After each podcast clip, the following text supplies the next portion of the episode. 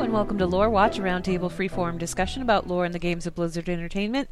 I'm Anne Stickney, one of two lore focused writers from Blizzard Watch, and I've got both of my marvelous co hosts with me today. Yes, marvelous. I'm going with a different word. First up, he's the other lore focused writer over on Blizzard Watch. That would be Matt Rossi. Hey, Rossi. Shazam. Shazam. okay, how you doing? Apparently, I'm marvelous. I, I, Yeah, I didn't know. Yes, you are. also with us is our other is our other co-host. He's a shaman writer. He's also a lore aficionado. That would be Joe Perez. Hey, Joe. Hello. I, I didn't have anything clever like Shazam to say, so I I like the Shazam. I've never heard that described as clever before, but I'll take it. I liked it. It was funny. Anyway, uh, hey guys, hello. how's it going? Uh, better. I've learned the joys of giving medication to a cat who doesn't really want you near her face. Oh. It's fun. Oh, that that sounds like a bundle of joy I want nothing to do with. yep, that is that is that is probably wise. All right. Yeah, we had to we had to give medication to our cat Puck, and Ooh. Puck is Puck is free with her claws at the best of times. Like Yeah. so, you try giving her medication, and it's just like it's like trying to medicate a blender. Yeah, really that is. is. that is that is an accurate description. Luna is very much that same way. a sentient blender. Yeah. N- neither of those things sound fun, but moving on, we've got stuff to talk about today. Uh, we do have some emails that we will get to, but uh, before we get to those, we had like not one but two comics released since uh, we last got together for Lore Watch, which I wasn't actually expecting. Um, I figured we would have comics at some point. I think I forgot just how close it is to the release of the next expansion because it's like two and a half months or something like that. Now. Yeah, end of August. yeah, which Actually, middle of August. Mid August. August It's like, yeah, is it the nineteenth or the fifteenth? I don't I- remember. I don't remember either. I have it pre-ordered. It's fine. when it comes out, it will load on my screen and I will play. I play think it. it's I think it's going to be the fifteenth. Is it the fifteenth? Okay. I anyway, think so it yeah, is. it's like it's like two and a half months until the next expansion, which is kind of crazy when you think about it. Um, and I probably should have been thinking that we would see more comics and things like that. Uh, thus far, no audio dramas, no novellas or anything like that. Obviously, next week before the storm, Christie Golden's latest novel that comes out, and that's going to be exciting. Um, however, we will be talking about that on the next lore watch that we get together for. Uh, this one, Mhm. though, let's just talk a little bit about these comics because there are two of them. The second one is a lot more introspective than the first, I think, although the first is kind of introspective. But the first involves somebody who we haven't seen in a while, and that would be Jaina Proudmoore. Um, the comic is called Reunion. If you haven't seen it, you should check it out. You can find it for free on Blizzard's website, which is great. Uh, it was written by Andrew Robinson, and the artists, it's a couple of artists. Uh, There's uh, Linda Cavallini. I hope I'm pronouncing that correctly, and Emmanuel Tenderini, who I'm also pr- hoping I pronounce that correctly. Anyway, uh, in this one, we actually find out where Jaina has been. It turns out it's a pretty simple explanation. She's been off fighting demons just on her own, not with anybody in particular, certainly not with the Horde. but uh, in the book here, in the comic, we find her, she returns to Theramore, and then she makes another trip. And it's in disguise, and she goes to Boralus. And if you've played on the beta, then you know where Boralus is. If you haven't, Boralus is basically going to be the Alliance capital city in Kul Tiras for the expansion. When you first land in Kul Tiras, you hit Boralus, and the first people that you talk to are in Boralus. Um, so that's also the place where Jaina's mom is at in Proudmoore Keep. Um, they don't think too kindly of Jaina there. I don't know. What would you guys think of the comic? I mean, I wasn't surprised. I mean, I, I knew from Chronicle that the people of Kul Tiras didn't like her.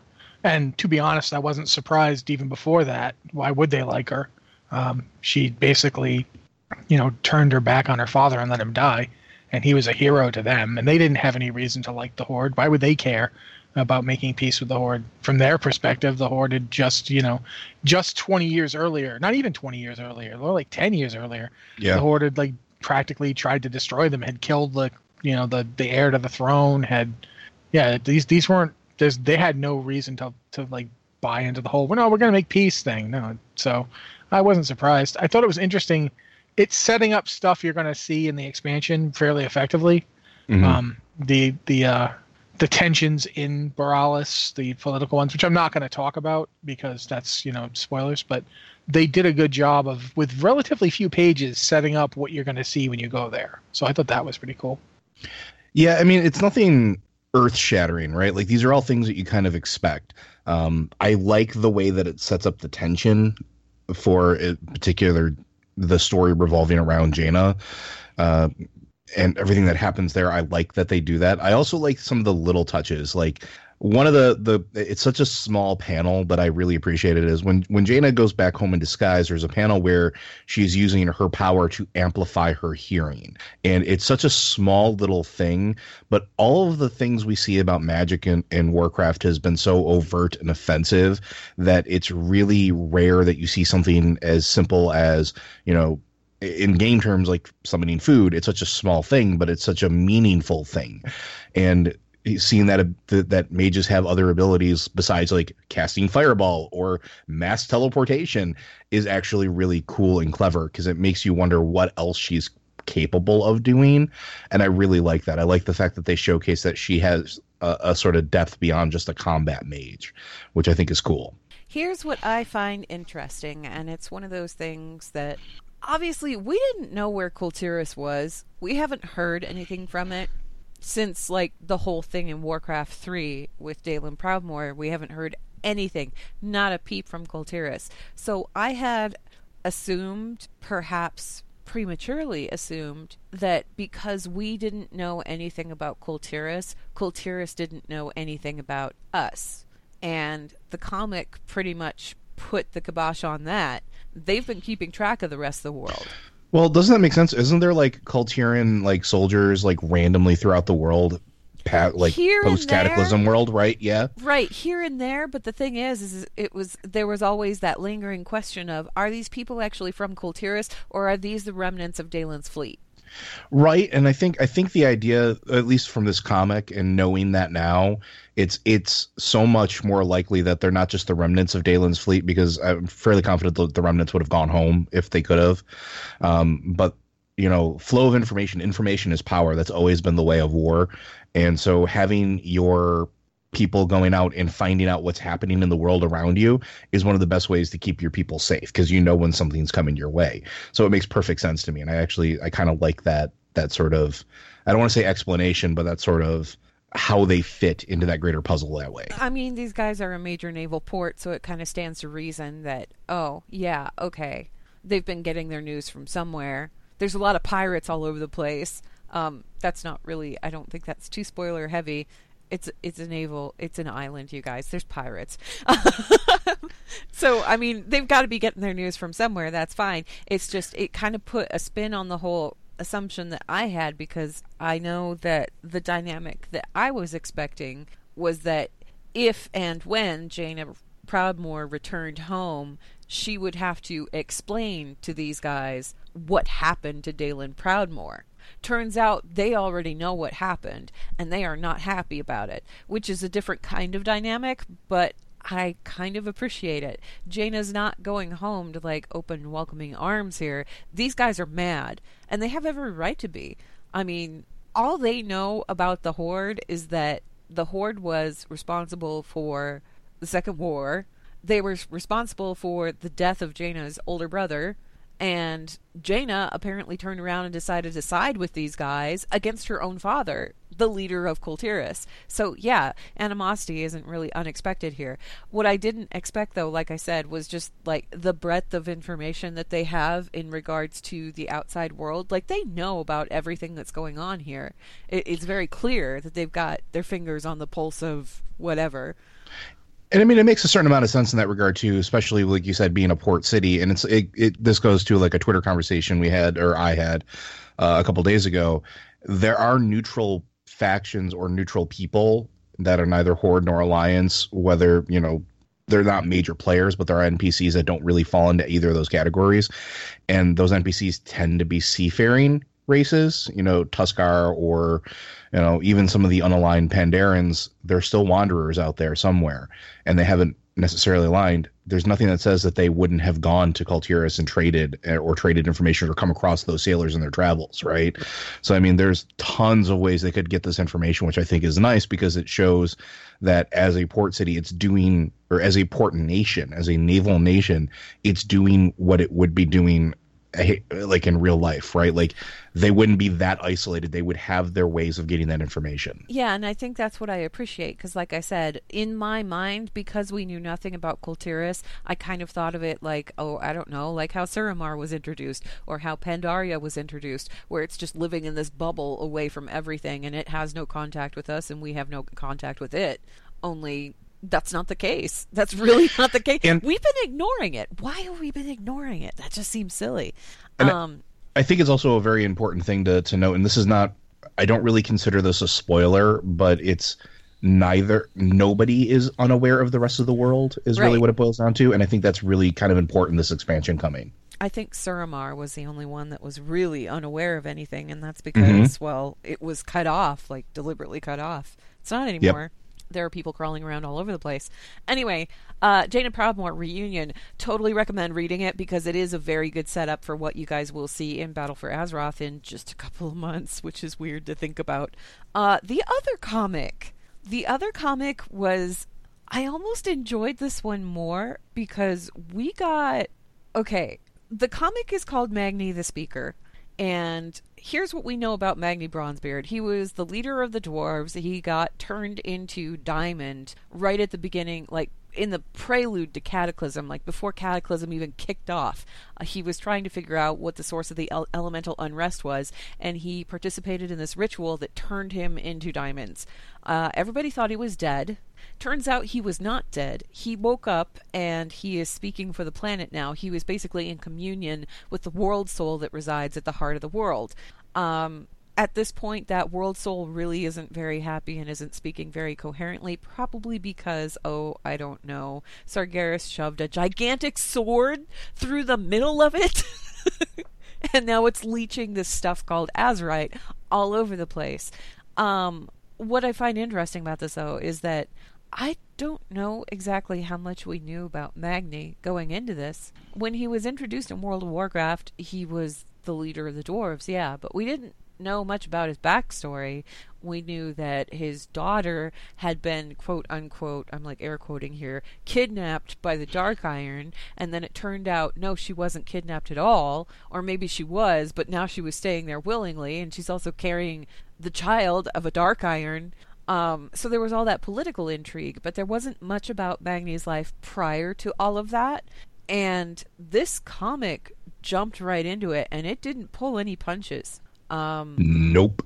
Yeah. What did you guys think? Well, it's good that we finally know Magni's wife's name after 14 years. Yep. You know, it's something that was good that they introduced. it was also good to get another look at the Magni Moira relationship that isn't just the he wanted a son, so he wasn't happy with her. There's more to it than yeah, that. it's not that he was necessarily wanted a son he did want one, but that's not the, the issue. It wasn't that he wanted Moira to be his son, it's that he wanted Moira to be safe. And especially after his wife dies. Um, and I don't, if you haven't read the story yet, I'm about to talk about something in the story. Uh, nope, his we're wife. Gonna, we're going to go right into it because yeah, it's been out, yeah. guys. There's there's no spoilers. We're just going to talk about the comic. If you haven't so, read uh, it, pause here, go read the comic, come back. It'll take you like five minutes. Yeah. Anyway, go ahead, Rossi when his wife dies in a, in an attack from the uh, the Frostmane trolls, they basically attack and they they kill her escort and they they wound her gravely so that she dies shortly after Magni arrives. It changes his relationship with Moira. It curdles it. He starts pushing harder to try and make her like you know all capable. He, he's trying to you know he's trying to institute some method of surety that she'll be safe no matter what. And even his own brother is like, "You're pushing her to be something she isn't."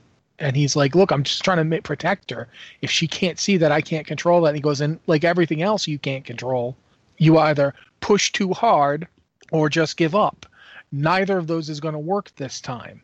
You can't do that." And it's it's him ruminating on his new role through the lens of his failure with his daughter, which is an interesting take. You don't get a lot of father daughter stories in World of Warcraft. Uh, so it was interesting to get to see it from that perspective. To get to see it when she's a child, when he's got his wife, when he's got a balance, where he has somebody there to help him. You know, if he if he goes too far in one direction, there's somebody else there to, to stop it, and how it changes when he loses his wife. Uh, it's it's you know that's another thing. We've seen quite a few World of Warcraft, Warcraft stories where someone's wife dies. That's not. That's like they like it almost as much as Disney. Disney Yeah, absolutely loves it, and and World of Warcraft is just there with them. But this time, at least, you get to see the cost, what it cost. You know, you don't really even with Varian, you never really got to see it. Like you didn't get to see him with his wife very often. You don't get to see what it really cost, other than him just saying yeah, and then it, it really sucked and it made me sad for a long time. It, it- this you actually in a few panels you get to see how the relationship changes. So I thought that was a really interesting thing to do. What I found really cool here is that there are actually. Okay, you guys read uh, Prelude to Cataclysm, and The Shattering, right? Yep. Okay. Anduin was sent to Ironforge specifically to learn how to fight and to learn how to be a warrior. And while he was there, he figured out that he was being called to be a priest instead. That was like a big thing. hmm It looks like Moira kind of followed the same path where her dad was like, Here, fight with a sword, do this other stuff. You need to be able to defend yourself. But she was going down a different path. And I mean, she's a priest in, in game. Um, so it's like there are parallels between Anduin and Moira, and, and Magni is kind of like that bridge between the two, which I find interesting. And I'm sort of wondering if we'll see more of that explored between Anduin and Moira in particular, where the two of them will actually talk more. Because in the Shattering, I mean, when she showed up in the Shattering, was she holding him against her, her his will? Kinda, yeah, because she put the whole place on lockdown when she returned to Ironforge after after Magni went diamond. Like she put the whole place on lockdown, and Varian was prepared, like prepared to kill her, and Anduin Mhm. stopped him. Um, and he and Moira had had a couple of conversations, just like small conversations, not a lot of conversation. But now that Anduin is kind of leading the alliance, I'm wondering if that dynamic between him and the dwarves and him and Moira in particular is going to change or shift in any kind of way. Um, where she's going to step up in kind of a larger role. Magni, what I find interesting about this is that there is a parallel between how Magni was handling Moira and how he's handling he's using what he learned from that experience to handle Azeroth because Azeroth is almost kind of it's it's like the same thing as a child Well, yeah, they make that parallel very, very clear, right? on a like, much with- larger scale, but it's still a child. and you have you have those powerful moments, like you know, with Magni talking with his brother, and his brother saying, you know, she needs somebody to teach her, be there for her. She needs a you know a guardian, someone to love her and forgive her, and it is sort of like this powerful thing that sort of translates directly into Azeroth because you know even though Azeroth is a Titan, we don't know we don't know the level of understanding that Azeroth has, right? We don't know what the mentality of it. We don't know really know the birth of a Titan yet. We know some of it, but we don't know enough of it. And the closest thing that she has to a guide at this point is is Magni, and it's really well laid out in this comic. Like this is probably my this and Fault Lines directly tie together, at least as far as I'm concerned Yeah. and they do so in such a brilliant way that it, it's this has become probably my favorite comic that they've put out. Um, and the reason for that is because Magni, like you said, is, is one of those characters that we we've had for 14 years.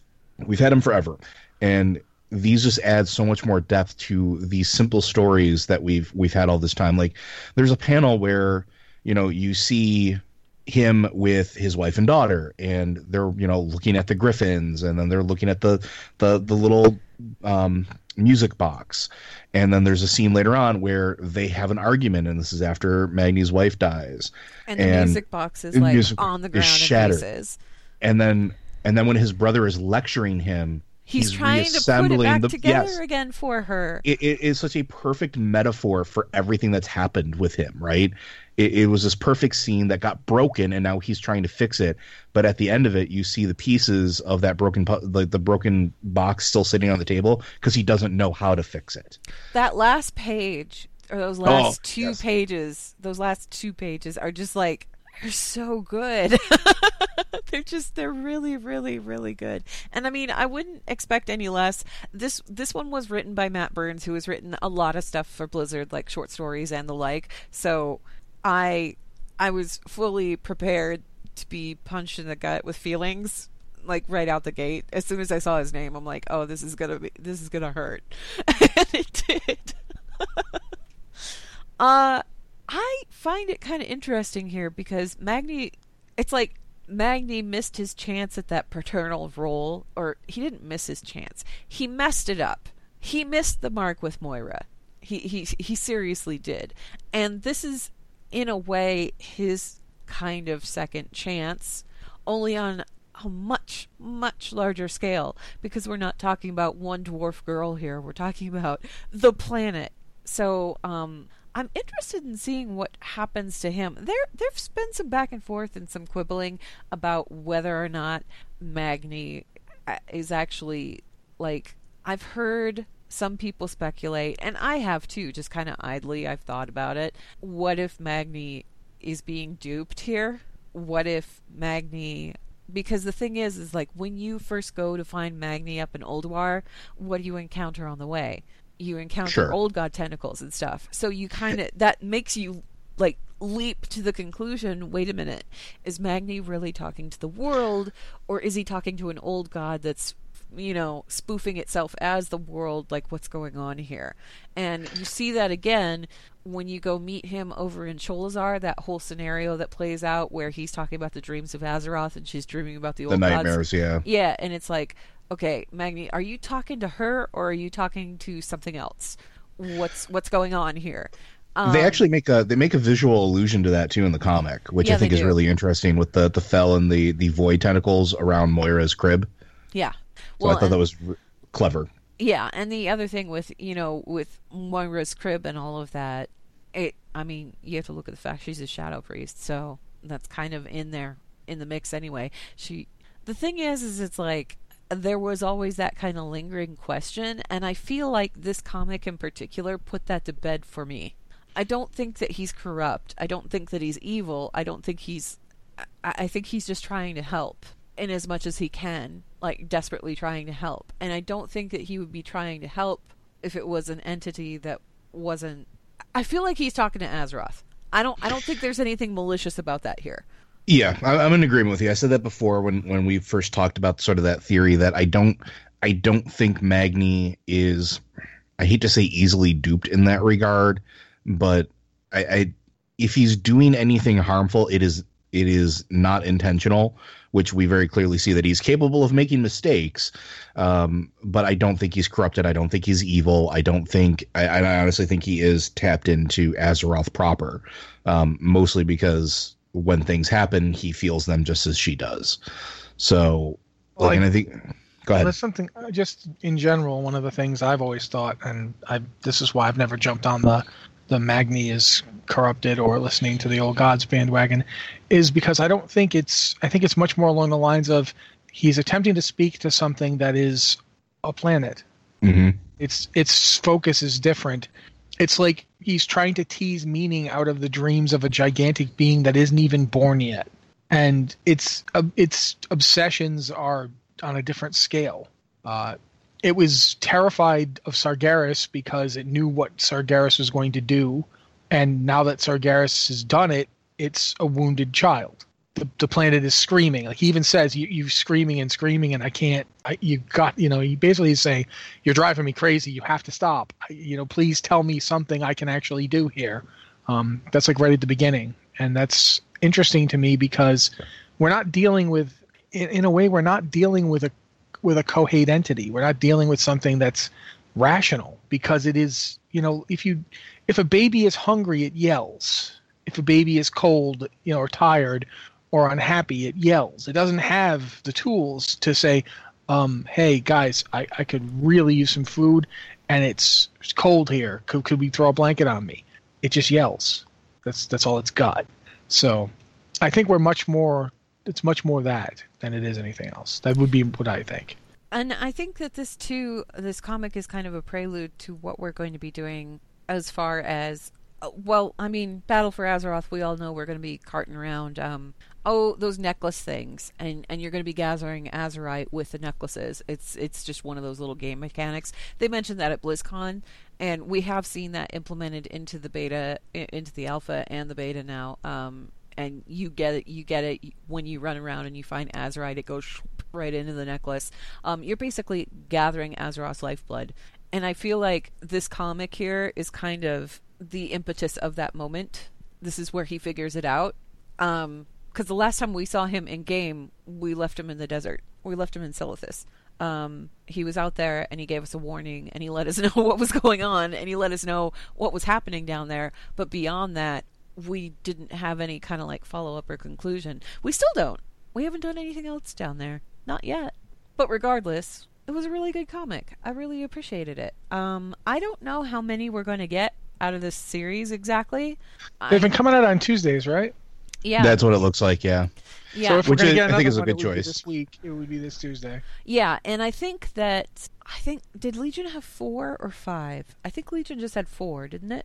I think it had four. Yeah. There were four comics leading up into Legion, so we um if they follow the pattern here, we've got at least two more to go. Um, and I'm hoping, yeah, I'm hoping we get another one this Tuesday. That would be great. Uh, I don't know if we'll get one the following Tuesday because that's when Before the Storm comes out. So, I don't, if they want to double up on their release dates, go right ahead, guys. I'm ready. Um, One thing is, do, do we like?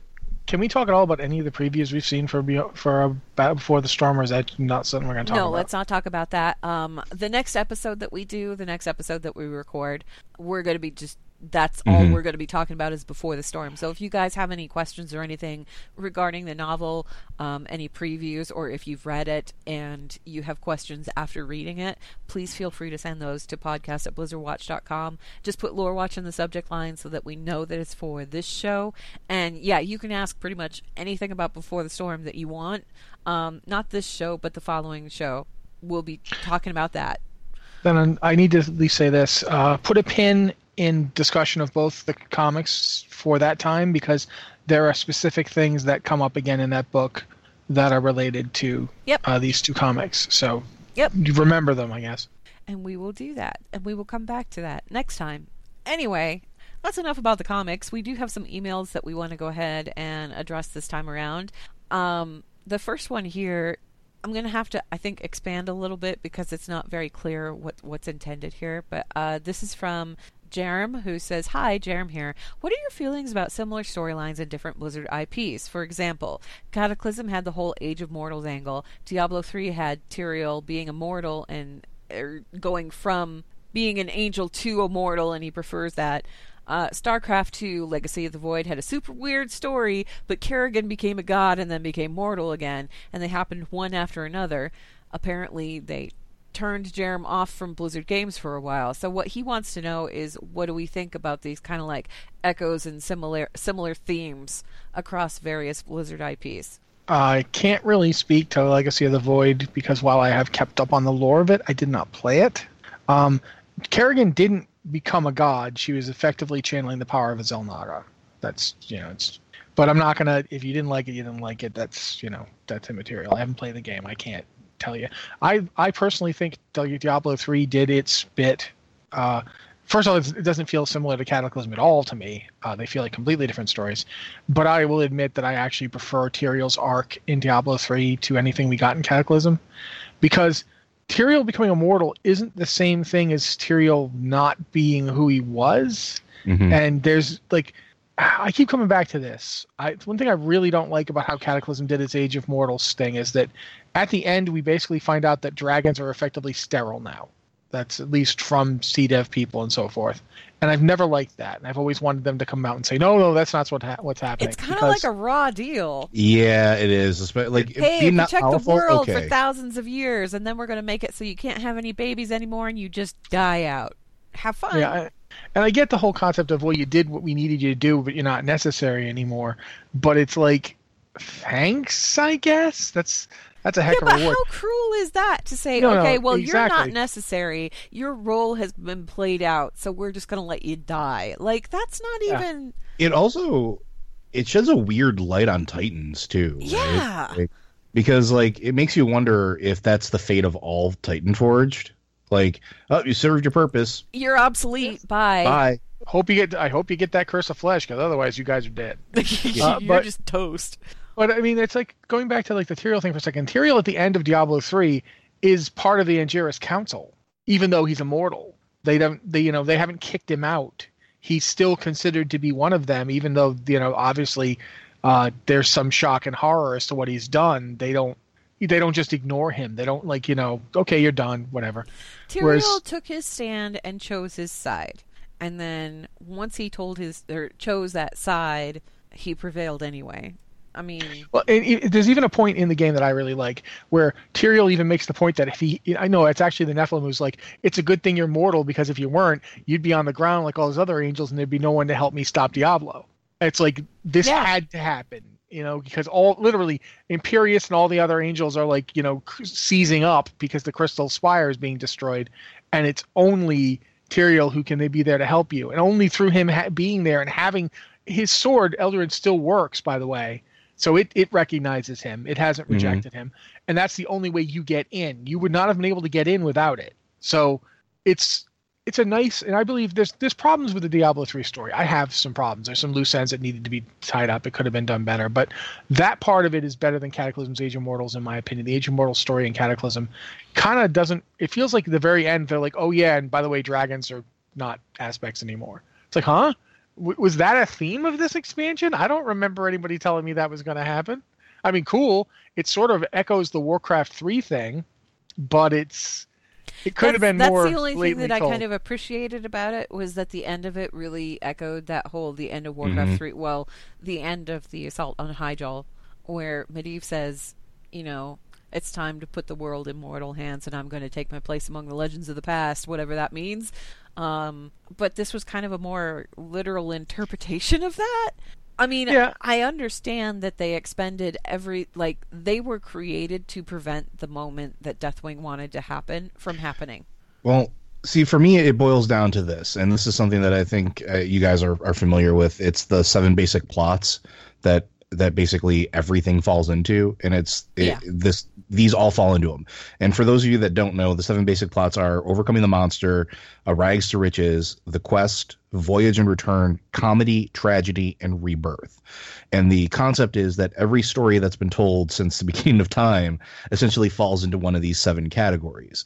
And the stories here fall into those categories pretty neatly, actually. Um, some of them there was some some overlap, but it doesn't bother me as much because I look at them and it's like, okay, well, you know, Tyrael's immortal, immortal now. Well, that that's a story of rebirth, right? He's he's being reborn as something else and accepting that role. Um, the Age of Mortals in Cataclysm, that that's a tragedy. There, that's you know, uh, with a little bit of overcoming that monster in it as well. But it's that big tragedy at the end where, you know, this idyllic life that you know we thought that the dragons were going to have after you know the monster was defeated isn't so much the case anymore. It's And kind I- of and a I- story of sacrifice. It is. It, it very much is, and that and that's that big tragic moment when we realize the dragons are no more. Once they're gone, they're gone. Um, I don't necessarily like that with those characters because I feel I feel attached to them, um, but I understand it. And the the legacy of the void thing is it's almost like a it's a voyage and return. It's it's Kerrigan becomes a god, then mortal again. I, I I agree with Rossi. It's not necessarily becoming a god, but she becomes Well, plus- incredibly powerful and then drops back down to what she was. Let's, let's and even that's- go further. And that's a that, cycle, though. right? Yeah, but with Kerrigan, let's actually go further because what actually happens to Kerrigan over the course of those three games is Kerrigan goes from the queen of the uh, Zerg to a human again. They they they get her back, and then that's they didn't bother to ask her if she wanted to, Mm-hmm. and it's like it was Raynor's obsession. He kind of forced it on her, and then she basically it's it's like a gentle gently says, "I get that you care about me, but I didn't ask you to fix me." And that's her her entire arc is about establishing that you know, yes, being the Queen of Blades wasn't by choice, but it wasn't by choice to get it taken away from her either. And when given the choice, she goes back to it, and that's really the journey of that. The the God thing at the mm-hmm. end, that's the Xel'Naga bit at the end is literally just here's a MacGuffin so this story can end. Yeah, pretty much. and that sometimes happens, and it's not always. If you didn't like Legacy of the Void, that's fair. I again haven't played it. Uh, just read all the lore, you know, because I, that's me. I want to keep up on these things. But in the case of that, it's very much a sort of it's sort of an inversion of the typical journey where like fate is thrust upon you. This is one of those ones where even if fate wasn't thrust upon her, she chose it. She picked her damnation. And that's there's a that's a big part of that story that's not in the other two. And I think it's interesting. Uh, the the the thing is is Blizzard is gonna tell broad stroke stories because mm-hmm. they're trying to tell stories for like large groups of people. And not only that, telling telling broad stroke stories is I, I hate to say good for business because we as players, we as consumers of that product can imprint onto those broader stories um, when they're slightly you know left open ended or have sort of those gaps that we can kind of fill in ourselves we become more invested in it the and more I mean, open ended you leave yeah. it and the more broad you have it the more people can identify with and and i don't say i mean when i say the more people can identify with it i don't mean there's more opportunity. The more that they're capable to, I mean, a larger number of people can yeah. identify with it if it's broad strokes because different people identify with different aspects of that story. You leave it broad and you give people all kinds of aspects that they can identify with and plug themselves into and, and little things that they can latch onto. Um, maybe not necessarily the same thing from person to person to person, but there's enough of a story there that it's open ended enough for everybody to find something. Look at what we were just talking about. We were just talking about two very different comics. Yeah. But if if you are a girl of a certain age or a woman of a certain age, you've probably had relations with you know with your parents that didn't go the way you intended them at least once or twice in your life. And both Jaina and Moira present different kinds of relationships with parents.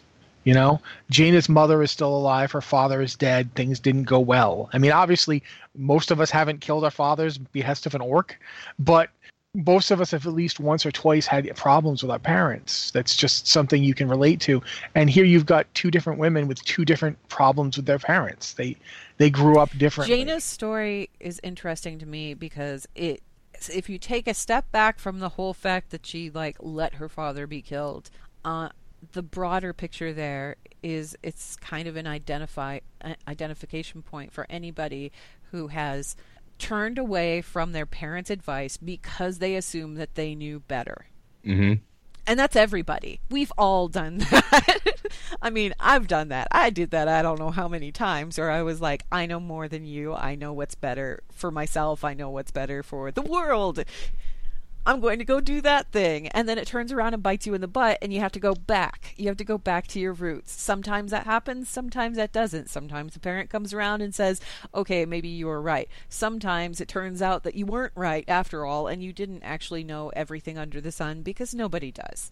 But with Jaina, there's there's obviously there's that element there where her dad is dead because of what she did. So there's a heavier burden for her to bear and I find that really interesting. Um, yeah, and, and at the same time, you've got Moira with the exact opposite problem. Well, and the other thing that I find really interesting about Jaina's story in particular was that in that comic, she found out that her mother had to argue with her father to allow her to go to Dalaran. It was her mother that got her into Dalaran. It wasn't her father. Her father may have taken her there, her father may have been her point of contact after she left Kul Tiras and everything, but when she left, when she was a little girl, it was her mother that was like, send her there, make her a mage, do it. And she didn't know that. Jaina didn't know that. So all of a sudden she has this, oh, moment, you know, where maybe she wasn't on the best of terms with her mother, but it turns out that her mother was a really strong proponent for everything that she is and everything that she became. And I find that interesting too. I'm sorry. Go ahead, Moira. Yes. Oh, just I'm saying, like at the same time, you've got that story going on, and then you have a different story with. I mean, they're both identifiable for you know anybody's got everyone's got parents uh, except for people who you know orphans whatever. And then there's there's plenty of orphans in wow. There's a lot of different characters in wow who you can get different stuff from. You've got thrall. You can identify with thrall if like you didn't know your parents or didn't know where you came from that's like a story you can identify with. Or you could identify with Garrosh who only knew his father from like stories of what he'd done. You know you grew up only knowing somebody through a few stories told about them. You know like i my mom's dad died like before I was born. Uh, so I never knew my grandfather. I just he was a guy that I heard stories about from time to time. It wasn't until I was an adult I found out all the things he did in his life, and he actually did a lot of things in his life I didn't know about. He, he was a he was an NFL referee back in the 50s and 60s. Uh, I that's that's news to me. I didn't know that until like I was almost 30. That's kind of Uh, after- cool. I didn't know that until after my mom died. Like let me put it that way. I hadn't I didn't find out until after my mom died.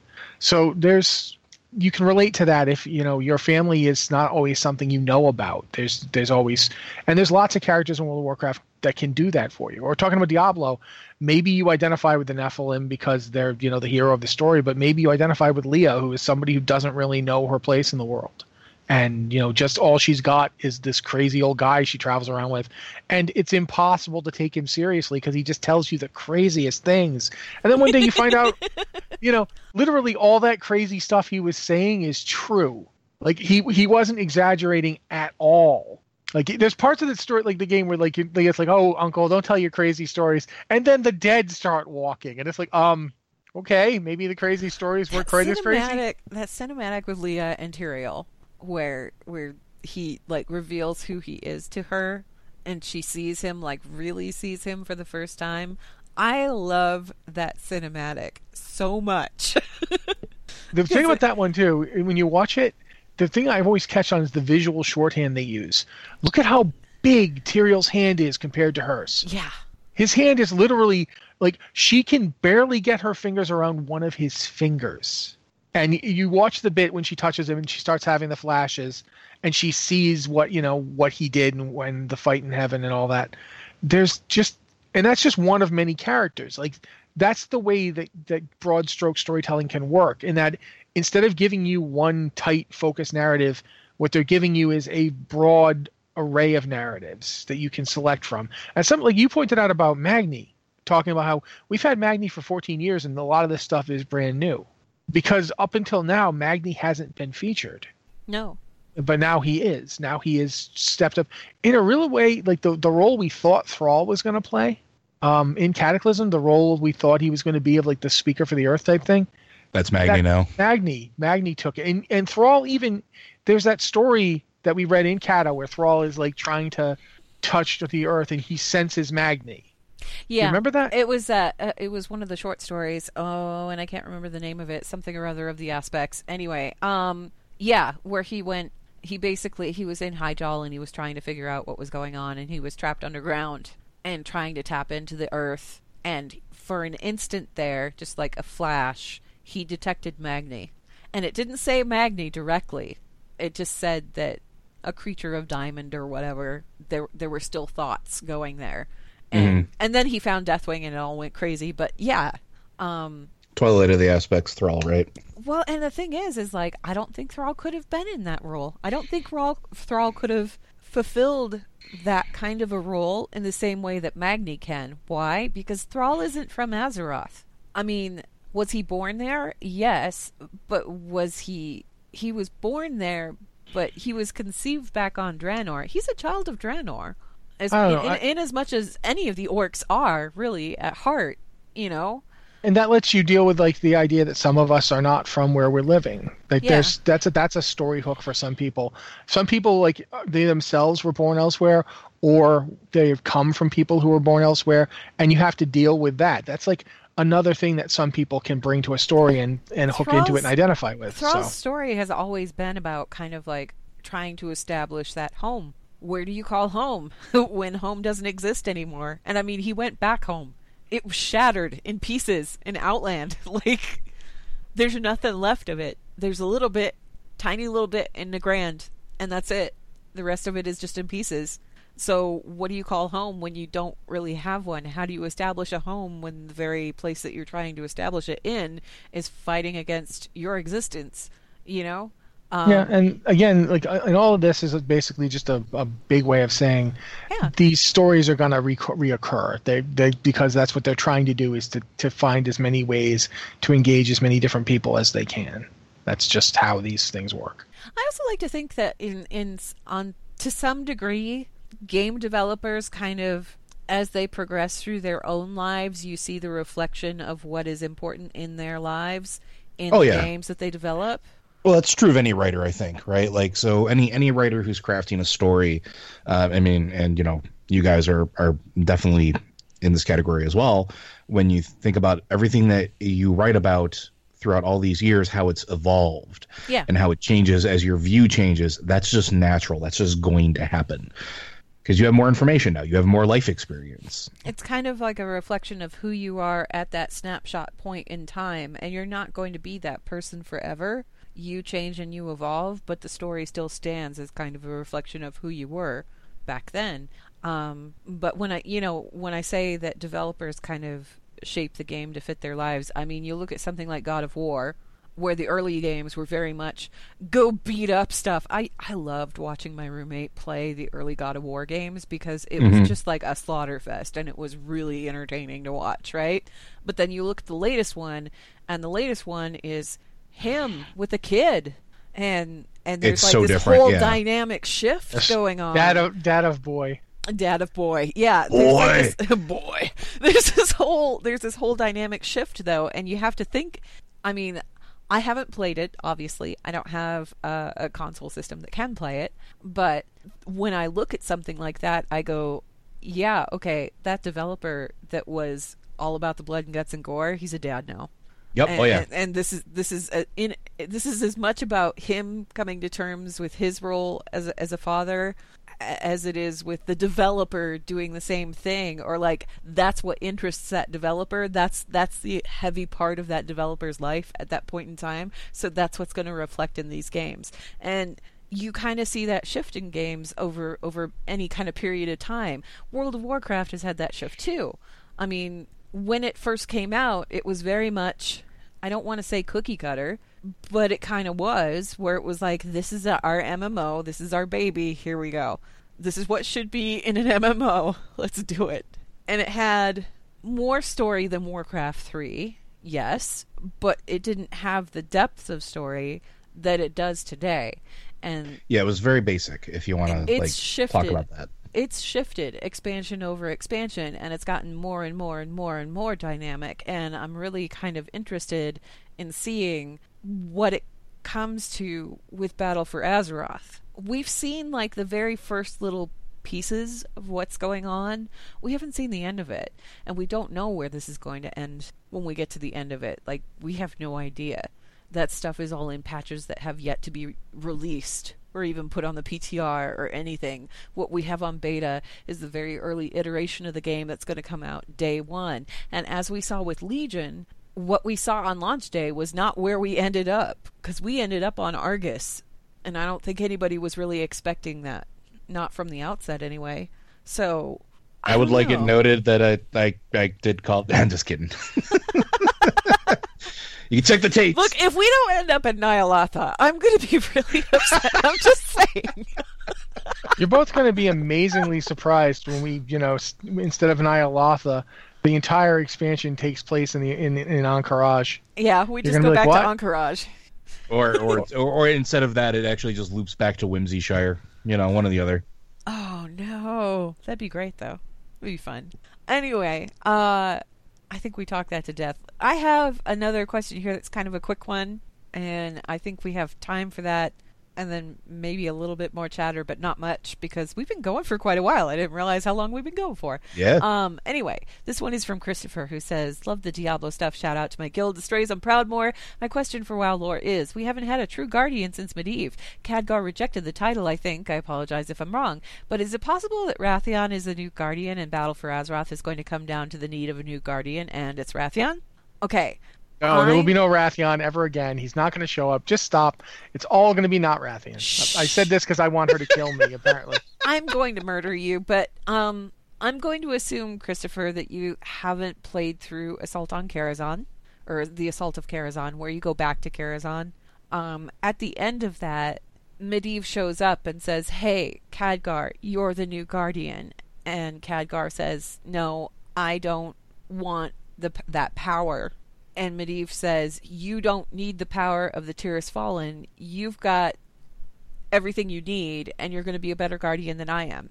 And then he says, what does he say? It's something about it may be simpler to shut a door than pass through it, but sometimes a step into the unknown is required to break the bonds of fate or something like that. I don't know. He says a very It's about the Medivh cir- thing. cycle. It was about breaking the cycle. He says a very Medivh thing, and then he flies off into the Nether in his raven form. And Khadgar is left, and he is guardian whether he would like it or not. Does he have the powers of the Tirisfal? No, he does not. Does he need them? No. Does anybody need them? No. I mean, he's already what got did, Atiyesh. What did the Guardian of Tirisfal do? Like, what did they do typically? They fought the Burning Legion. They fought off the worst of the worst. Aegwynn fought off the Avatar of Sargeras and won. That was her big moment as a Guardian. There weren't a lot of Guardians, but that's what they were there for, was to protect the world from the Burning Legion and threats like that. We are in that role now. Everybody that's playing World of Warcraft, what do you think we're doing? We beat the heck out of Sargeras. We imprisoned him on Argus, far, far away. Illidan is watching over him. Possibly, you know, they may just be up there punching each other. I don't know. I don't know what they're doing right now. Um, but I'm sure that Illidan is having a grand old time, whatever it is. It's just, I don't think that we need a guardian in the same vein as Aegwynn or Medivh anymore. I don't think that anybody needs the power of the Tirisfal. Look at us! Look what we're walking around with in Legion. Look at look at how many legendaries we have slapped on ourselves and then stuffed in our bags because we couldn't carry or we couldn't wear more than two at a time. We are the Guardians. We have been all this time. As for Wrathion, I don't think that he's going to be like a guardian or anything like that. I want him to come back. I, I keep saying this in the hopes that somebody at Blizzard will hear that and bring him back again because, frankly, he was one of the most interesting characters they've introduced in a long time. And I'm mad. I'm mad that he's not around more. I mean, I guess it's okay so we don't get tired of him like we did with Thrall, but still, come on, guys. Well, it's been a couple expansions now at this point where Yeah. I think it's it, it would be nice to have him back at least in a little bit of the story, um, and more than just randomly showing up with a you know a quest event type thing that he really doesn't do a whole lot, doesn't really say a whole lot. He's just kind of there, and we're not even sure why. Especially now, we're like, and we've talked about this before. You have you have Ebonhorn who's out and about, and now you have Wrathion. That was an interesting dynamic. I'd love to see those two interact. I really, honestly would. Um, bring Especially since we've seen that Ebonhorn needs to stay within certain prescribed bounds to keep the old gods from corrupting him. Yeah. Yep. Medivh, uh, Wrathion has not been staying in any such prescribed bounds, and for whatever it's worth, I don't think he's corrupted by old gods in the slightest. which is which is interesting. Which is why I kind of want to see those two interact because it's like, is this That's because what made Ebonhorn? Wrathion extraordinary was that he was a purified black dragon egg. He had no touch of the old gods at all. We manufactured him. Sure, but I mean, it's one of those things where it's like, I wonder if th- there's opportunity there for interesting storytelling between the two of them, as what uh, basically, right? Like, it, it could be a thing that where is Ebonhorn actually not able to leave because of the corruption, is or is that just something he believes because he saw all the other ones fall to the touch? Well, no, he literally had attacked him. You've done the uh, the the bit to get to get the the the new Highmountain, right? Yeah, absolutely. He gets attacked by the old gods when he leaves that those prescribed areas. Yeah. When those totems, he, he is almost controlled. Like, He even says they almost had me. Like he, it's not. He doesn't just believe it. It happened to him. Mhm. He felt their touch. He So- can't leave Highmountain. So you know, it's like he went out and tried it, and oh god, that was bad. Oh no, shouldn't have done that. Which also also leads to the possibility that there's an old god underneath uh, Thunder Bluff.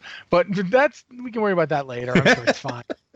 Uh, well, or as I we've seen, maybe an not old necessarily god, an old god. kind. I, think there's an old god kind of in that upper qua- quadrant of Kalimdor, honestly, because um, if you go to like Ashenvale, there's tentacles and stuff all over the place in Ashenvale in that one Mhm. glen, and there's like a herald there in that one glen, and then of course we have all the stuff that was excavated over on Darkshore. That's all an old god. That that stuff isn't for Cthulhu. So who is it? Who's over there? Is that where N'Zoth is hanging out? Or is he somewhere else? Like, there's something going on there.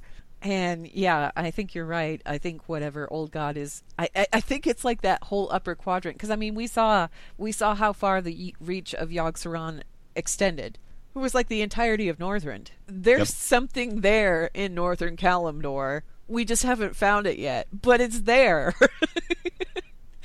and I know that like Chronicle and all these other books they've been saying, you know, there's this many old gods or whatever. No, I think there's more than that. I, I seriously, I think there's more than that. I don't know.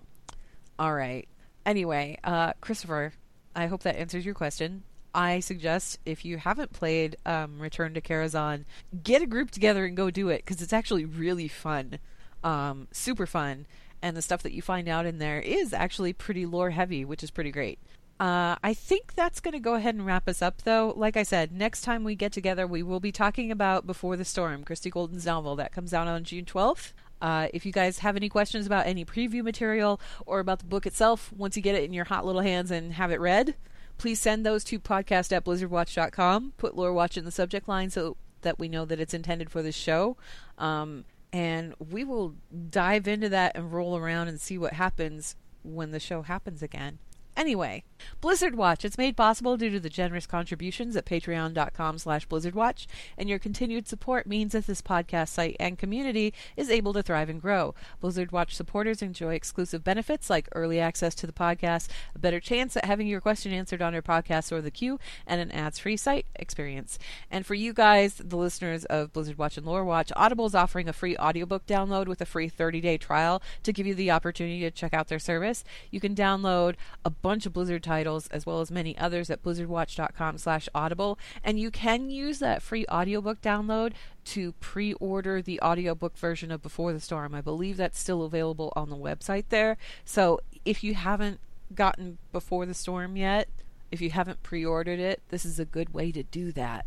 Um, and I highly recommend it because Blizzard's audiobooks are pretty much top notch. Anyway, you can get that again at blizzardwatch.com slash audible and every sign up helps support the show and everything that we do. Final thoughts you guys. What do you want the next comic to feature? Trolls. yeah. I, I want I want something I want something more. And that I can't talk about why without any spoilers, but I just want I want more information because there's some Look, we things have that a I've been Xandar- hearing that we have a Xand- Zandalar is coming up in battle for azeroth so something featuring yes. the trolls would be good I want to know how certain people ended up in the stockades, which ties into what Ah. you guys are talking about. yes Two people in particular ended up in the stockades. I want to know how they got there. Show me that. I would like to see. Yeah, actually, I would. I I think I'd kind of like to see troll stuff, obviously, because we have um, Zandalar is going to feature. That's the horde side of things is on Zandalar. So I'd love to see some of the background of the stuff that's going on over there. Uh, I think the other thing that I would like to see is I would like to see some kind of send off to Khadgar. I would like to see where he left after he left when you encountered him in the Silithus desert and he and he said his words and then he took off. I'd like to see where he went, what he's going to do now. Um it was kind of a wild and crazy two expansions with the old dude. I'd just like to make sure that he's not going to, you know, go somewhere and promptly get himself killed or whatever. Like he's actually going to go do something productive. That would be nice. but that's just me. I'm sure the rest of you are heartily sick of Khadgar. No, I could do with more Dadgar. yeah. I'm going to I'm miss the sick old of man. him. But I'm not sick of him, but I'm glad we're going to take a break from him. Let me put it that way. Yeah. Yeah, we we've gotten we've just gotten up to the edge where it's like, okay, I've had enough of Khadgar. He can go away forever now. We've gotten to the point where it's like, all right, I am I am ready to see Khadgar step off into the sunset. I'd just like to know where he's going. If y'all could let us know, that'd be great. Anyway, uh, I guess we'll find out in the next few weeks here because I don't think they're done with their comics, with releasing their comics just yet. So we'll keep an eye out for that. Thank you guys very much for listening, as always, and we will see you in two weeks.